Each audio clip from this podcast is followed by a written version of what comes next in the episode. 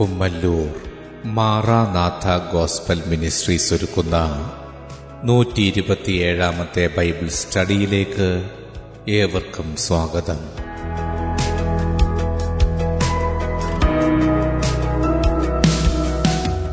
ശിഷ്യത്വം എന്ന വിഷയത്തിൻ്റെ മുപ്പത്തിയേഴാം ഭാഗത്തെ ആസ്പദമാക്കി ശിഷ്യരാക്കുക എന്ന വിഷയത്തിൻ്റെ ഇരുപത്തി ഒന്നാം ഭാഗമാണ് നിങ്ങൾ കേൾക്കുവാൻ പോകുന്നത്.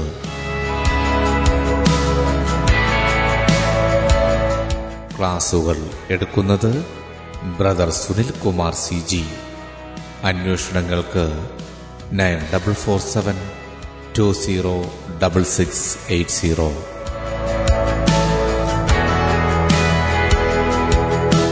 ഈ ക്ലാസുകളുടെ വീഡിയോ യൂട്യൂബിലും ലഭ്യമാണ്. Amen T V network, Trivandrum, Kerala. Triple nine five nine seven five nine eight zero.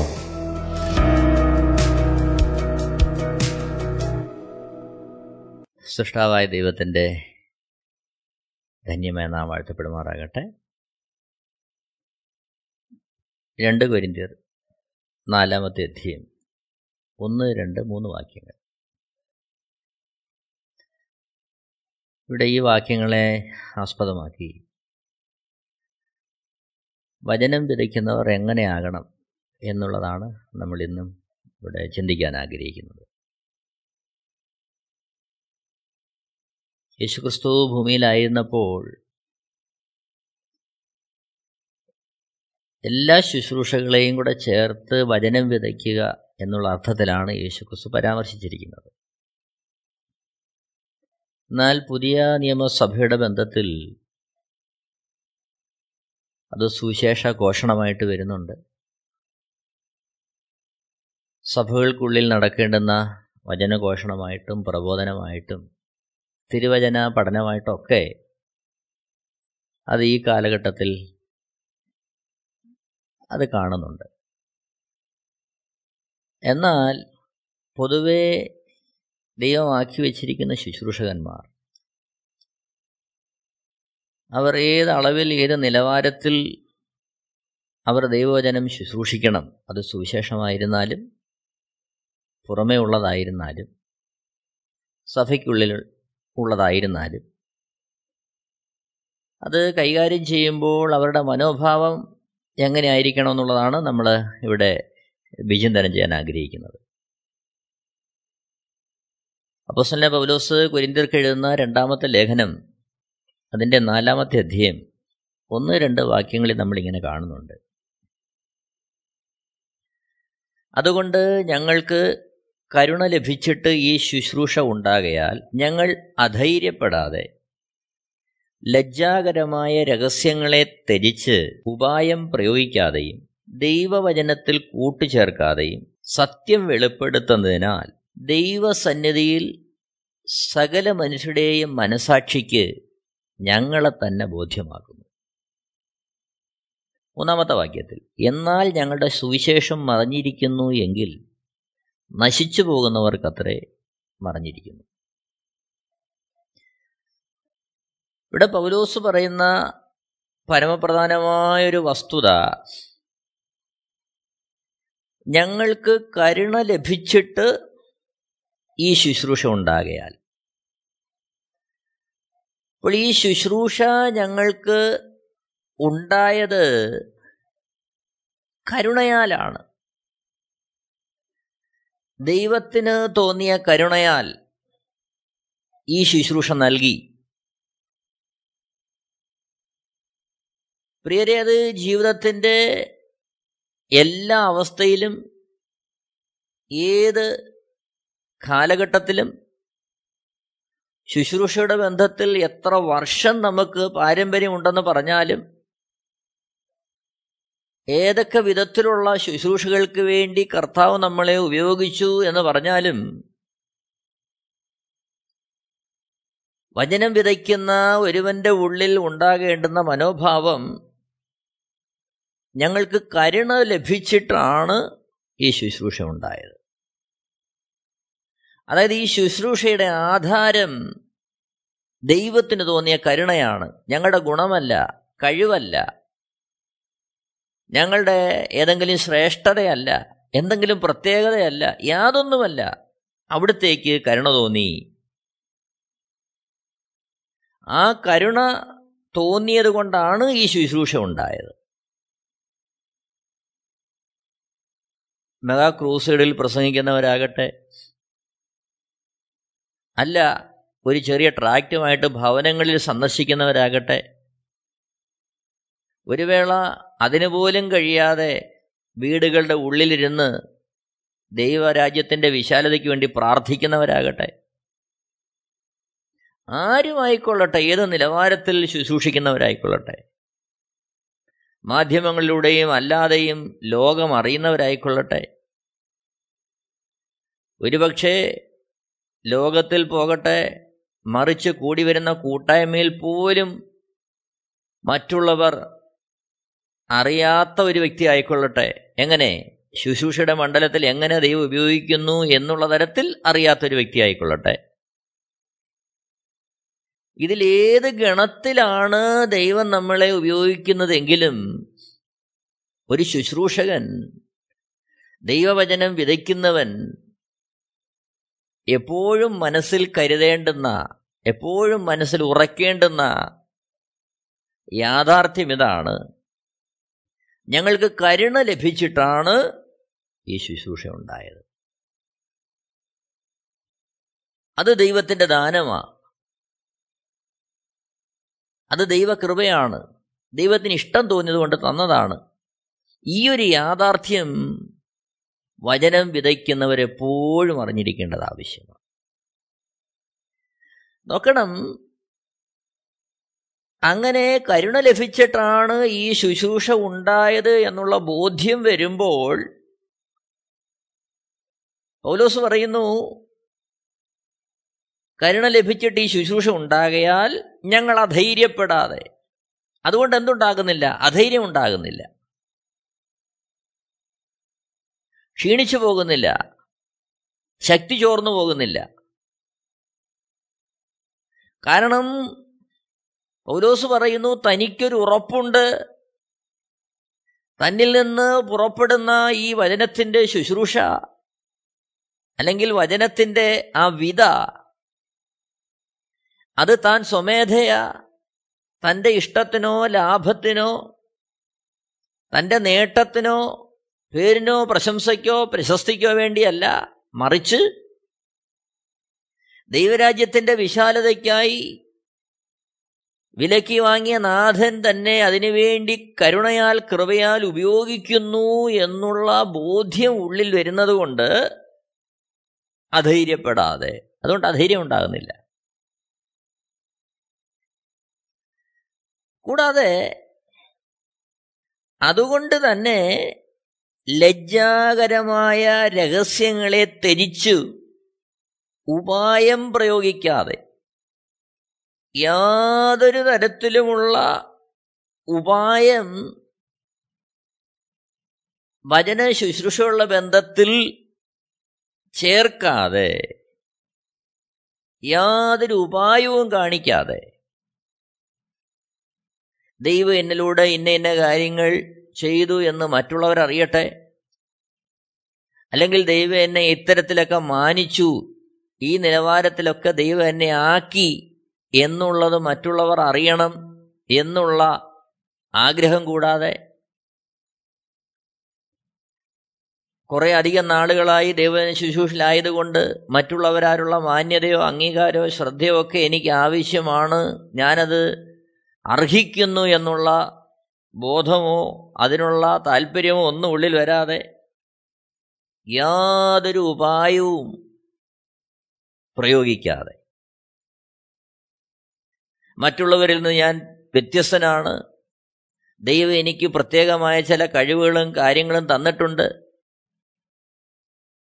അങ്ങനെയുള്ള യാതൊന്നും ദൈവശുശ്രൂഷയിൽ വരാതെ, കൃപയാൽ കരുണയാൽ എനിക്ക് ഈ ശുശ്രൂഷ ദൈവം തന്നു, എന്തിനു വേണ്ടി, ദൈവരാജ്യത്തിൻ്റെ വിശാലതയ്ക്ക് വേണ്ടി, ആ ദൈവരാജ്യത്തിൻ്റെ വ്യാപ്തിക്ക് വേണ്ടി ദൈവം എന്നെ ഇത് ഏൽപ്പിച്ചിരിക്കുന്നു എന്നുള്ള ഉത്തമമായ ബോധ്യം അത് ഉള്ളിൽ സൂക്ഷിച്ചുകൊണ്ട് യാതൊരു ഉപായവും പ്രയോഗിക്കാതെ ദൈവവചനത്തിൽ കൂട്ടുചേർക്കാതെയും, അതിൻ്റെ അർത്ഥം ദൈവവചനം ഏതർത്ഥത്തിൽ ഏത് ലക്ഷ്യത്തോടുകൂടി ദൈവം ഉപയോഗിച്ചിരിക്കുന്നുവോ, ദൈവം അത് കൽപ്പിക്കുന്നുവോ അതേ അർത്ഥത്തിൽ സത്യം വെളിപ്പെടുത്തുന്നതിനാൽ, ദൈവവചനത്തിൽ കൂട്ടുചേർക്കാതെയും സത്യം വെളിപ്പെടുത്തുന്നതിനാൽ, അപ്പോൾ ദൈവവചനത്തിൽ കൂട്ടുചേർക്കാതിരിക്കുമ്പോഴേ സത്യം വെളിപ്പെടും. കാരണം യേശുക്രിസ്തുവാണ് വഴിയും സത്യവും ജീവനും. അപ്പോൾ വചനത്തിലൂടെ വ്യാപരിക്കേണ്ടത് യേശുക്രിസ്തുവിൻ്റെ പുനരുത്ഥാനത്തിൻ്റെ ശക്തിയാണ്. അത് വ്യാപരിക്കുന്നത് ദൈവവചനത്തിൽ കൂട്ടുചേർക്കാതിരിക്കുമ്പോഴാണ്, സത്യം വെളിപ്പെടുത്തുന്നതിനാൽ, യേശുവിനെ വെളിപ്പെടുത്തുന്നതിനാൽ. അപ്പോൾ ദൈവവചന ഘോഷണത്തിലൂടെ പകരപ്പെടേണ്ടത് യേശുക്രിസ്തുവിനെ തന്നെയാണ്, അവിടുത്തെ പുനരുത്ഥാനത്തെ, അവിടുത്തെ കൃപയെ, അവിടുത്തെ ഉദ്ദേശങ്ങളെ അതേ അളവിൽ യാതൊരു പ്രത്യേക താൽപ്പര്യവും കൂടാതെ അത് വെളിപ്പെടുത്താൻ കഴിയുന്നത് യാതൊരു ഉപായവും പ്രയോഗിക്കാതെ ദൈവദിനത്തിൽ കൂട്ടുചേർക്കാതെ സത്യം വെളിപ്പെടുത്തുന്നതിനാണ്. അപ്പോൾ അതിന് എപ്പോഴും ഉണ്ടാകേണ്ടുന്ന ബോധ്യം, കരുണ ലഭിച്ചിട്ടാണ് ഈ ശുശ്രൂഷ ഉണ്ടായത്, ഇത് ദൈവത്തിൻ്റെ ദാനമാണ്. അതാണ് അതേ അധ്യായത്തിൽ രണ്ട് കൊരിന്തിയർ നാലാമത്തെ അധ്യായത്തിൻ്റെ ഏഴാമത്തെ വാക്യത്തിൽ പൗലോസ് ഇങ്ങനെ രേഖപ്പെടുത്തുന്നു: എങ്കിലും ഈ അത്യന്ത ശക്തി ഞങ്ങളുടെ സ്വന്തമല്ല, ദൈവത്തിൻ്റെ ദാനമത്രേ എന്ന് വരേണ്ടതിന് ഈ നിക്ഷേപം ഞങ്ങൾക്ക് മൺപാത്രങ്ങളിലാകുന്നുള്ളത്. നോക്കണം, എങ്കിലും ഈ അത്യന്ത ശക്തി ഞങ്ങളുടെ സ്വന്തമല്ല. ഇത് ദൈവത്തിൻ്റെ ദാനമാണ്. അത് സത്യത്തെ വെളിപ്പെടുത്തുന്നതിനാണ്, യേശുക്രിസ്തുവിനെ വെളിപ്പെടുത്തുന്നതിനാണ്, ദൈവരാജ്യത്തെ വെളിപ്പെടുത്തുന്നതിനാണ്, ദൈവരാജ്യത്തിലേക്ക് അനേകരെ ആകർഷിക്കേണ്ടതിനാണ്, അതിലേക്ക് ഒരുപാട് പേരെ ഒരുക്കേണ്ടതിനാണ്. അപ്പോൾ ആ രീതിയിൽ ഒരു മനോഭാവം വചനം വിതയ്ക്കുന്നവരുടെ ഉള്ളിൽ ഉണ്ടായിരിക്കണമെന്ന് വിശുദ്ധ വേദപുസ്തകം ആഗ്രഹിക്കുകയാണ്. ഈ കാലഘട്ടത്തിലെ ഏതൊരു ശുശ്രൂഷകനെയും നാം ഈ ഒരർത്ഥത്തിൽ തിരിച്ചറിയേണ്ടതും മനസ്സിലാക്കേണ്ടതും ആവശ്യമാണ്. നാം തെറ്റിപ്പോകരുത്. നോക്കണം, ആ രണ്ടാമത്തെ വാക്യത്തിൽ പൗലോസ് തുടർന്ന് പറയുന്നു: ദൈവവചനത്തിൽ കൂട്ടുചേർക്കാതെയും സത്യം വെളിപ്പെടുത്തുന്നതിനാൽ ദൈവസന്നിധിയിൽ സകല മനുഷ്യരുടെയും മനസാക്ഷിക്ക് ഞങ്ങളെ തന്നെ ബോധ്യമാക്കുന്നു. അപ്പോൾ ഈ ഒരു രീതിയിൽ ഉള്ള മനോഭാവത്തോടെ വചനം വിതയ്ക്കുവാൻ തുനിയുമ്പോൾ യഥാർത്ഥത്തിൽ ഈ ശുശ്രൂഷ അവരെ തന്നെ വെളിപ്പെടുത്തുകയാണ്. എങ്ങനെ? മറ്റുള്ളവരുടെ, സകല മനുഷ്യരുടെയും മനസാക്ഷിക്ക് ഞങ്ങളെ തന്നെ ബോധ്യമാക്കുന്നു. അപ്പോൾ ശുശ്രൂഷ, ദൈവവചന ശുശ്രൂഷ കേവലം വാക്കുകളായിട്ട് മാത്രം വരികയല്ല, അത് ശക്തിയോടെ വരികയാ, പരിശുദ്ധാത്മാവോടെ വരികയാ, ബഹുനിശ്ചയത്തോടെ വരികയാ. അതെവിടേക്ക് വരുന്നു?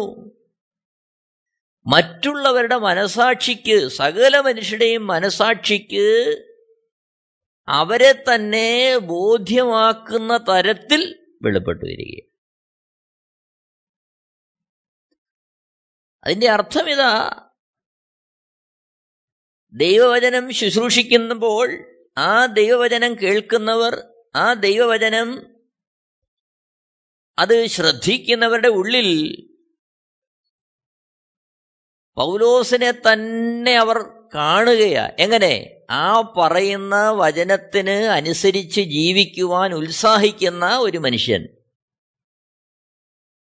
ഈ കാലഘട്ടത്തിൽ അനേകർ ചോദിക്കുന്ന ഒരു ചോദ്യമുണ്ട്. കേവലം ഇത് ഉപദേശിക്കുന്നതല്ലാതെ പറയുന്നതല്ലാതെ അതിനനുസരിച്ച് ജീവിക്കുന്നവരാരെങ്കിലും ഉണ്ടോ? അനേകർ ചോദിക്കുന്ന ചോദ്യമാണ്. എത്ര പേരങ്ങനെ ജീവിക്കുന്നു? എത്ര പേരതിന് ഉത്സാഹിക്കുന്നു? എന്നൊക്കെ അനേകർ ഈ കാലഘട്ടത്തിൽ ചോദിക്കാറുണ്ട്. അത് ന്യായമായൊരു ചോദ്യമാണ്.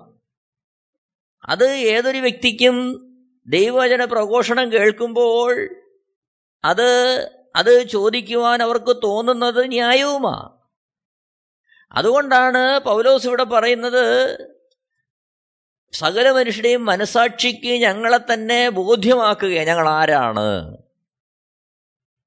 വാക്കും ഭാഷണവും കൂടാതെ അവരുടെ വചനം വിതയ്ക്കുമ്പോൾ, ആ വചന വിത നടക്കുമ്പോൾ, കേവലം വാക്കുകൾ എന്നുള്ളതിനുപരിയായിട്ട് അവരുടെ ജീവിതത്തെ തന്നെ അവർ ഒരു മാതൃകയായി അനുകരിക്കാൻ കൊള്ളാവുന്ന, അല്ലെങ്കിൽ യേശുക്രിസ്തുവിൻ്റെ വചനത്താൽ രൂപാന്തരം വന്ന നല്ലൊരു തെളിവായി അവരുടെ ജീവിതം തന്നെ വരച്ചു കാട്ടുകയാണ്. ആ ഒരവസ്ഥയിൽ വചനം വിതയ്ക്കുന്നവരാകണം, അതിനുവേണ്ടി ഉത്സാഹിക്കണമെന്നുള്ളതാണ് ഇവിടെ അപ്പോസ്തലനായ പൗലോസ് ദൈവത്തിൻ്റെ ആത്മാവിൽ നമ്മളെ ഓരോരുത്തരെയും പ്രബോധിപ്പിക്കുന്നത്. തൻ്റെ ജീവിതത്തിൽ താൻ അത് മാതൃകയായിട്ട് കാണിക്കുകയാണ്. രണ്ട് കൊരിന്തിയർ നാലിൻ്റെ എട്ട്, ഞങ്ങൾ സകല വിധത്തിലും കഷ്ടം സഹിക്കുന്നവരെങ്കിലും ഇടുങ്ങിയിരിക്കുന്നില്ല, ബുദ്ധിമുട്ടുന്നവരെങ്കിലും നിരാശപ്പെടുന്നില്ല, ഉപദ്രവം അനുഭവിക്കുന്നവരെങ്കിലും ഉപേക്ഷിക്കപ്പെടുന്നില്ല, വീണ് കിടക്കുന്നവരെങ്കിലും നശിച്ചു പോകുന്നില്ല. പത്താമത്തെ വാക്യം, യേശുവിൻ്റെ ജീവൻ ഞങ്ങളുടെ ശരീരത്തിൽ വെളിപ്പെടേണ്ടതിന് യേശുവിൻ്റെ മരണം ശരീരത്തിൽ എപ്പോഴും വഹിക്കുന്നു. അപ്പോൾ ഇവിടെ പൗലോസ് പങ്കുവയ്ക്കുന്ന കാര്യം, ബുദ്ധിമുട്ടുണ്ട്, ഉപേക്ഷിക്കപ്പെട്ട അനുഭവങ്ങൾ നേരിടുന്നുണ്ട്, ഉപദ്രവം നേരിടുന്നുണ്ട്, വീണ് കിടക്കുന്ന അനുഭവമുണ്ട്. എങ്കിലും ഇതൊന്നും അദ്ദേഹത്തെയും കൂട്ടുകാരെയും തളർത്തുന്നില്ല. കാര്യം എന്താ? ഒരു വലിയ നിശ്ചയം. എന്താണ്? കരുണ ലഭിച്ചിട്ടാണ് ഈ ശുശ്രൂഷ ഉണ്ടായത്. അല്ലാതെ പൗലോസിൻ്റെ സ്വന്തം ഒരു അജണ്ട ഉണ്ടാക്കി, അല്ലെങ്കിൽ ഒരു പദ്ധതി ഉണ്ടാക്കി, ഒരു പ്ലാൻ ഉണ്ടാക്കി, അതിനകത്തുകൂടി ചില നേട്ടങ്ങളോ കാര്യങ്ങളോ പേരോ പ്രശസ്തിയോ ധനസമ്പാദനമോ അംഗീകാരമോ ഒന്നുമല്ല ഇവിടുത്തെ ലക്ഷ്യം. മറിച്ച് നൂറ് ശതമാനം ദൈവരാജ്യത്തിൻ്റെ വിശാലത,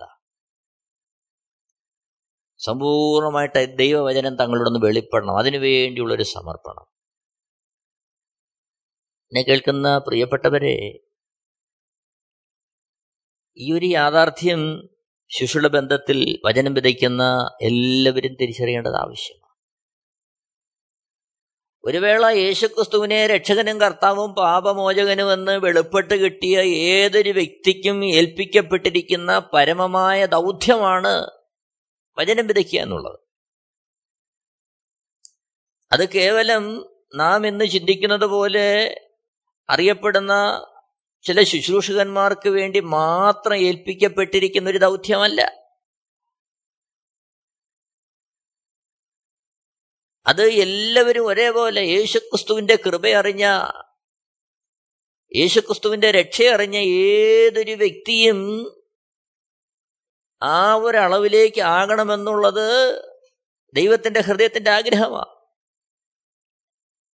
അതാണ് കൊരിന്ത്യർക്ക് എഴുതിയ രണ്ടാമത്തെ ലേഖനം അതിൻ്റെ മൂന്നാമത്തെ അധ്യായത്തിൽ, അതിൻ്റെ മൂന്നാമത്തെ വാക്യത്തിൽ പൗലോസ് എഴുതുന്നു, ഞങ്ങളുടെ ശുശ്രൂഷയാൽ ഉണ്ടായ ക്രിസ്തുവിൻ പത്രമായി നിങ്ങൾ വെളിപ്പെടുന്നുവല്ലോ. ഞങ്ങളുടെ ശുശ്രൂഷയാൽ ഉണ്ടായത് എന്താണ്? ക്രിസ്തുവിൻ്റെ പത്രമായി നിങ്ങൾ വെളിപ്പെടുന്നു. അപ്പോൾ കൊരിന്തിലുള്ള സഭയിലുള്ള ആ ദൈവവിശ്വാസികളെ ക്രിസ്തുവിൻ്റെ പത്രങ്ങളാക്കി, അതായത് ഓരോരുത്തരെയും ക്രിസ്തുവിൻ്റെ വക്താക്കളാക്കി മാറ്റുന്നതാണ് അവിടെ ശുശ്രൂഷ. എന്നെ കേൾക്കുന്ന പ്രിയരെ, സഭയിലൂടെ നടക്കേണ്ടുന്ന ശുശ്രൂഷ ഇത് തന്നെയാ.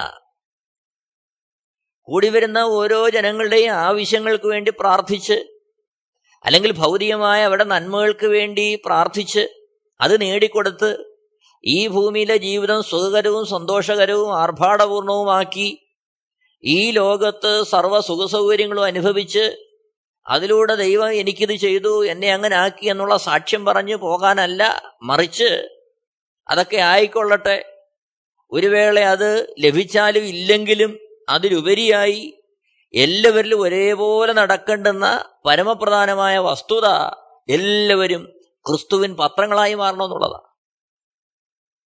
അവരെവിടെ ആയിരുന്നാലും ഏത് സാഹചര്യത്തിലൂടെ അവർ കടന്നുപോയാലും അവർ ക്രിസ്തുവിൻ്റെ യേശുക്രിസ്തുവിൻ്റെ പത്രങ്ങളായി അവർ മാറണം. ക്രിസ്തുവിൻ പത്രം എന്ന് പറയുമ്പോൾ അവരിലൂടെ ക്രിസ്തുവിനെ വായിക്കാൻ കഴിയണം. അവരുടെ ജീവിതത്തിൽ ക്രിസ്തു വരുത്തിയ രൂപാന്തരം, അല്ലെങ്കിൽ ഒരു വ്യക്തിയെ കാണുമ്പോൾ അവൻ്റെ ജീവിതം എങ്ങനെ ഇങ്ങനെയായി എന്ന് ഒരുവൻ അന്വേഷിക്കുവാൻ, അല്ലെങ്കിൽ വാക്കും ഭാഷണവും കൂടാതെ യേശു അവനെ രൂപാന്തരപ്പെടുത്തിയെന്ന് മറ്റുള്ളവർ അറിയാൻ തക്കവണ്ണം ഒരു മാറ്റം ഒരുവനിലൂടെ വെളിപ്പെടണം. അത് അതായിരുന്നു ശുശ്രൂഷ കൊണ്ട് ഉദ്ദേശിക്കുന്നതും, അതാണ് ശുശ്രൂഷയിൽ നടക്കേണ്ടത്. അപ്പോൾ ഇവിടെ പൗലോസ് പറയുന്നു, അതുകൊണ്ട് ഞങ്ങൾക്ക് കരുണ ലഭിച്ചിട്ട് ഈ ശുശ്രൂഷ ഉണ്ടായാൽ, ഇത് ദൈവത്തിൻ്റെ ദാനമാ, ഇത് ഞങ്ങൾക്ക് ദാനമായി ലഭിച്ചതാ, ഇത് എല്ലാവർക്കും ദാനമായി ലഭിച്ചതാ. ആ ഒരു ബോധ്യം ഏതൊരു വ്യക്തിക്കും ഉണ്ടാകേണ്ടത് ആവശ്യമാണ്. അതാണ് വചനം വിതയ്ക്കുന്നവർക്ക് ഉണ്ടാകേണ്ടുന്ന പരമപ്രധാനമായ ഒരു വീക്ഷണം.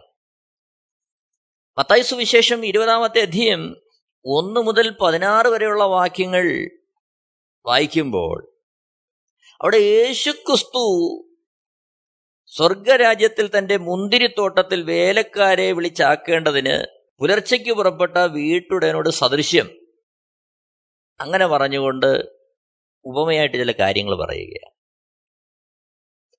അവിടെ മുന്തിരിത്തോട്ടത്തിൽ അധ്വാനിക്കുന്ന വേലക്കാർ, സ്വർഗരാജ്യം.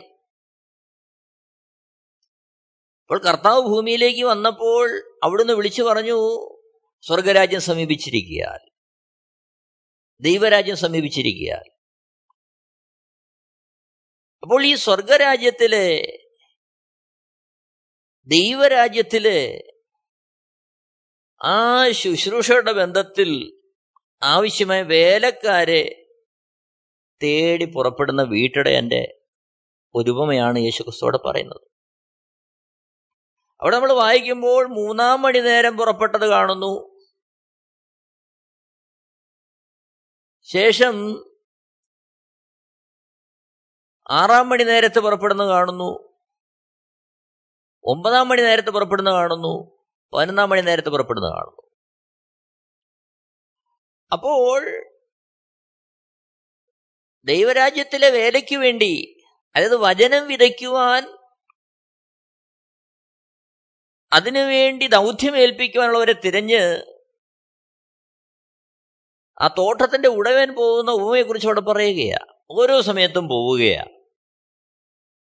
നോക്കണം, അവരെ എല്ലാവരെയും വിളിച്ച് തോട്ടത്തിൽ വേലയ്ക്കാക്കുന്നു. മൂന്നാം മണി നേരം, ആറാം മണി നേരം, ഒമ്പതാം മണി നേരം, പതിനൊന്നാം മണി നേരം. അവിടെ കാണുന്ന കാഴ്ച, അതിനുശേഷം അവർക്ക് കൂലി കൊടുക്കുകയാണ്.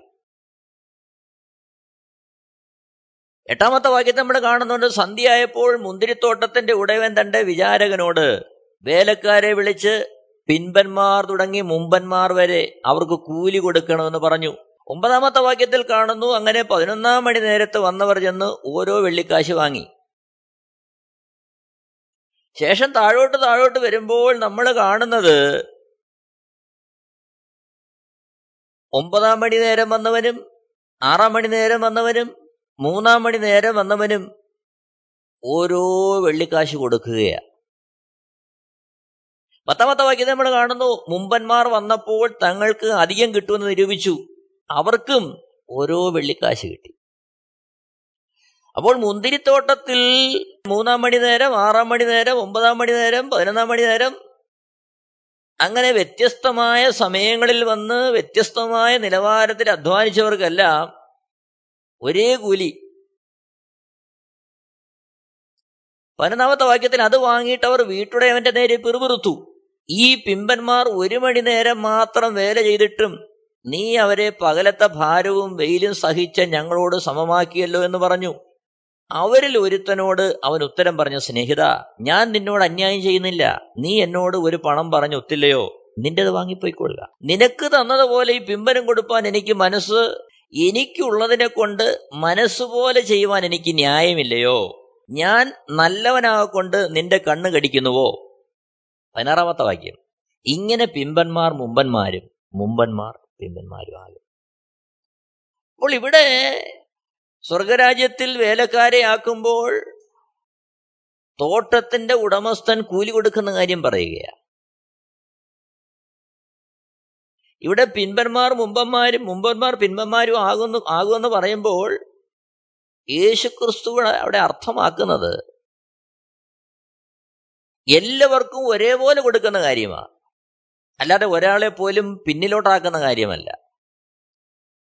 പലപ്പോഴും ഈ വാക്യം ഉദ്ധരിച്ച് നേരത്തെ ദൈവത്തിന് വേണ്ടി ഏറെ പ്രയോജനപ്പെടുന്നവർ അതേ അളവിൽ ഇപ്പോൾ പ്രയോജനപ്പെടുന്നില്ല എന്ന് തോന്നൽ വരുമ്പോൾ അനേകർ ഇത് ഉദ്ധരിക്കാറുണ്ട്. മുമ്പന്മാർ പലരും പിമ്പന്മാരാകും, പിമ്പന്മാർ പലരും മുമ്പന്മാരാകും. പക്ഷെ യേശുക്രിസ്തു പറയുന്ന അർത്ഥം ഇവിടെ അതല്ല. യേശുക്രിസ്തു പറയുന്നത് മൂന്നാം മണി നേരത്ത് വന്നവനും ആറാം മണി നേരത്ത് വന്നവനും ഒമ്പതാം മണി നേരത്ത് വന്നവനും പതിനൊന്നാം മണി നേരത്ത് വന്നവനും എല്ലാവർക്കും ഒരേപോലെ കൊടുക്കുന്ന, അതാണ് തുല്യത. അപ്പോൾ ഇവിടെ എന്തു പറഞ്ഞൊത്തുവോ, ഒരു വേള പുതിയ നിയമത്തിന്റെ വീക്ഷണത്തിൽ നോക്കുമ്പോൾ പൗലോസ് ഇവിടെ പറയുന്ന കാര്യം നമ്മൾ എടുത്ത് ചിന്തിക്കുമ്പോൾ രണ്ട് കൊരിന്തിയർ നാലിന്റെ ഒന്നിൽ നമ്മൾ കാണുന്നത്, അതുകൊണ്ട് ഞങ്ങൾക്ക് കരുണ ലഭിച്ചിട്ട് ഈ ശുശ്രൂഷ ഉണ്ടാകയാൽ. അപ്പോൾ ഇവിടെ ആർക്കും ഒന്നും പറയാനില്ല, ഇത് കരുണ ലഭിച്ചിട്ടുണ്ടായ ശുശ്രൂഷയാണ്, ദൈവരാജ്യത്തിന്റെ ശുശ്രൂഷ, വചനം വിധിക്കാനുള്ള ശുശ്രൂഷ. എന്നെ കേൾക്കുന്ന പ്രിയരെ, നമുക്ക് നമ്മളെ തന്നെ ഒന്ന് ശോധന ചെയ്യാം. കേവലം ദൈവവചനം കേട്ടുകൊണ്ട് പോകുവാൻ വേണ്ടിയായിട്ട് ദൈവം ആരെയും വിളിച്ചിട്ടില്ല. ക്രിസ്തുവിന്റെ സ്നേഹത്തിലേക്ക് ദൈവം ആരെങ്കിലും വിളിച്ചിട്ടുണ്ടെങ്കിൽ ദൈവരാജ്യത്തിനുള്ള ബന്ധത്തിൽ അവർക്കെല്ലാവർക്കും ദൈവരാജ്യത്തിൻ്റെതായ ഒരു ദൗത്യമുണ്ട്. അത് തിരിച്ചറിയുവാൻ ഈ സന്ദേശം നമ്മൾ ഇടയാക്കട്ടെ. അപ്പോഴും നാം ഓർക്കേണ്ട കാര്യം, മറ്റുള്ളവർ അംഗീകരിക്കുകയോ അംഗീകരിക്കാതിരിക്കുകയോ, ആരുടെയും മാനം ലഭിക്കുകയോ ലഭിക്കാതിരിക്കുകയോ, അത് നാം ചിന്തിക്കേണ്ട വിഷയമല്ല. എന്നാൽ ഒന്നോർക്കണം, എല്ലാവരുടെയും ഹൃദയത്തിൽ യേശുക്രിസ്തുവിൻ്റെ സ്നേഹത്തെ വെളിപ്പെടുത്തുവാൻ, യേശുക്രിസ്തുവിൻ്റെ സ്നേഹത്തെ പകരുവാനുള്ള ദൗത്യം അത് നമ്മൾ ഏൽപ്പിക്കപ്പെട്ടിരിക്കുന്നു എന്നുള്ള ബോധ്യത്തോടെ ആയിരിക്കണം നമ്മുടെ ജീവിതവും അതിൽ നിന്ന് വെളിപ്പെട്ട് വരുന്ന വചനത്തിൻ്റെ വിതയുമൊക്കെ. പ്രിയരെ, നമുക്കെല്ലാവർക്കും ഒരുമിച്ച് ദൈവവാദപീഠത്തിലേക്ക് നമ്മളെ ഒന്ന് സമർപ്പിക്കാം. ഈ വചനത്തിൻ്റെ മുമ്പാകെ നമുക്ക് നമ്മളെ തന്നെ ഒന്ന് ശോധന ചെയ്യാം. നമുക്കൊരു തീരുമാനത്തിലേക്ക് വരാം. അവിടുത്തെ കൃപയിൽ, അവിടുത്തെ കരുണയിൽ ആശ്രയിച്ച് നമുക്ക് തന്ന ഈ ആയുസിനെ കൊണ്ട് നമ്മളെ വിളിച്ച രക്ഷകനായി, നാഥനായി പ്രയോജനപ്പെടാൻ നമുക്കൊരു തീരുമാനമെടുക്കാം. നമുക്ക് നമ്മളെ തന്നെ സമർപ്പിക്കാം. ദൈവം എല്ലാവരെയും ധാരാളമായിട്ട് അനുഗ്രഹിക്കുവാനാകട്ടെ. ആമേൻ T V network Christian internet channel, സുവിശേഷീകരണത്തിന്റെ വ്യത്യസ്ത മുഖം തേടിയുള്ള യാത്ര. YouTube and Facebook. Amen T V network, Trivandrum, Kerala. ഞങ്ങളുടെ വിലാസം Maranatha gospel ministries, Maramkuzhi, Kummallur P O, Kollam ആറ് ഒൻപത് ഒന്ന് അഞ്ച് ഏഴ് മൂന്ന്. അന്വേഷണങ്ങൾക്ക് nine double four seven two zero double six eight zero.